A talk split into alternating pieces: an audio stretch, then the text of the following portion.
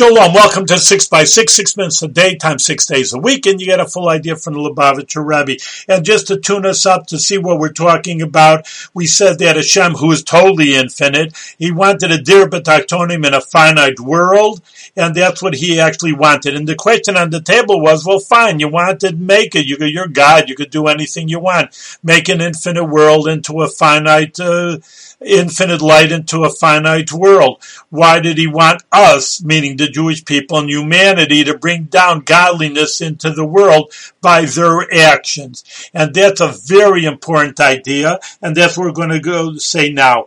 And that's the called, it's from the Zohar, it's Nama Sufa, the bread of shame. Meaning if we would be here and given everything to us, no matter what we would do, then we would be shameful. A person, again, that has everything in the world, like you say they're born with a silver spoon in their mouth, that they can accomplish anything and want everything, but ultimately there's no satisfaction. The real satisfaction is people who work hard and they achieve, and that's ultimately what a human being is made for, not just to enjoy the fruits of their labor, of, of someone else's labor, but to work on themselves that they should accomplish everything. And for example, it says that when you give a gift, you don't go around giving her gifts to everybody on the on the block. You give someone who did you a favor, and then you gave them a little bit of a gift. You give a gift to your teacher, your boss, or something. You give a gift to someone who did something a favor for you. It's the same thing. The Almighty works that same way.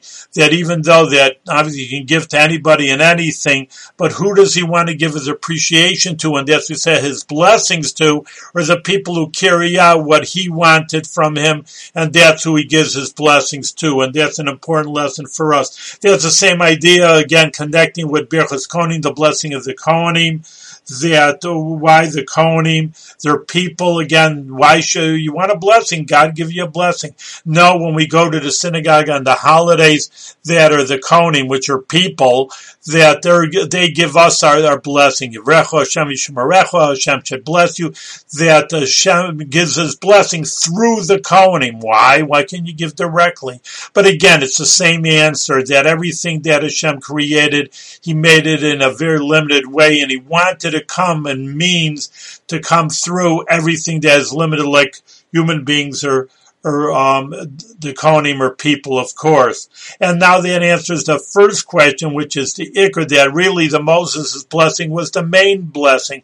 Well, why is it the main? Again, where it's talking about you have an infinite blessing from the Almighty and, and Moses only gave a thousand times. Well, why is a thousand times more important than the infinite blessing?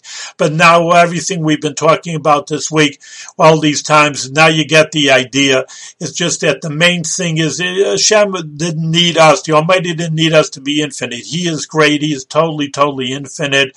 He doesn't need us to make him infinite. But what he wants from us is to bring that infinity down into a, into a finite world, and that's where Moses, who's a person, he's a Rebbe, and he brought it down with his thousand blessings, and that's what he wants from us, is doing the and the mitzvahs, and even though we do what we can, which is of course limited, we are limited people, no matter what we do, we're in, limited in time, limited in place, and div- uh, limited in resources, but we do what we can, and therefore, once we do as much as we can in the shlemus, uh, to our ability, not to God's ability, we we can, we can only do what we can do. But if you do with all your might and what you can, then you're going to get these special blessings from the Almighty. And we should all be blessed from God's infinite brachas and Moses' brachas a thousand times. And the main thing is we should get blessings by, by doing what the will of Hashem really wants.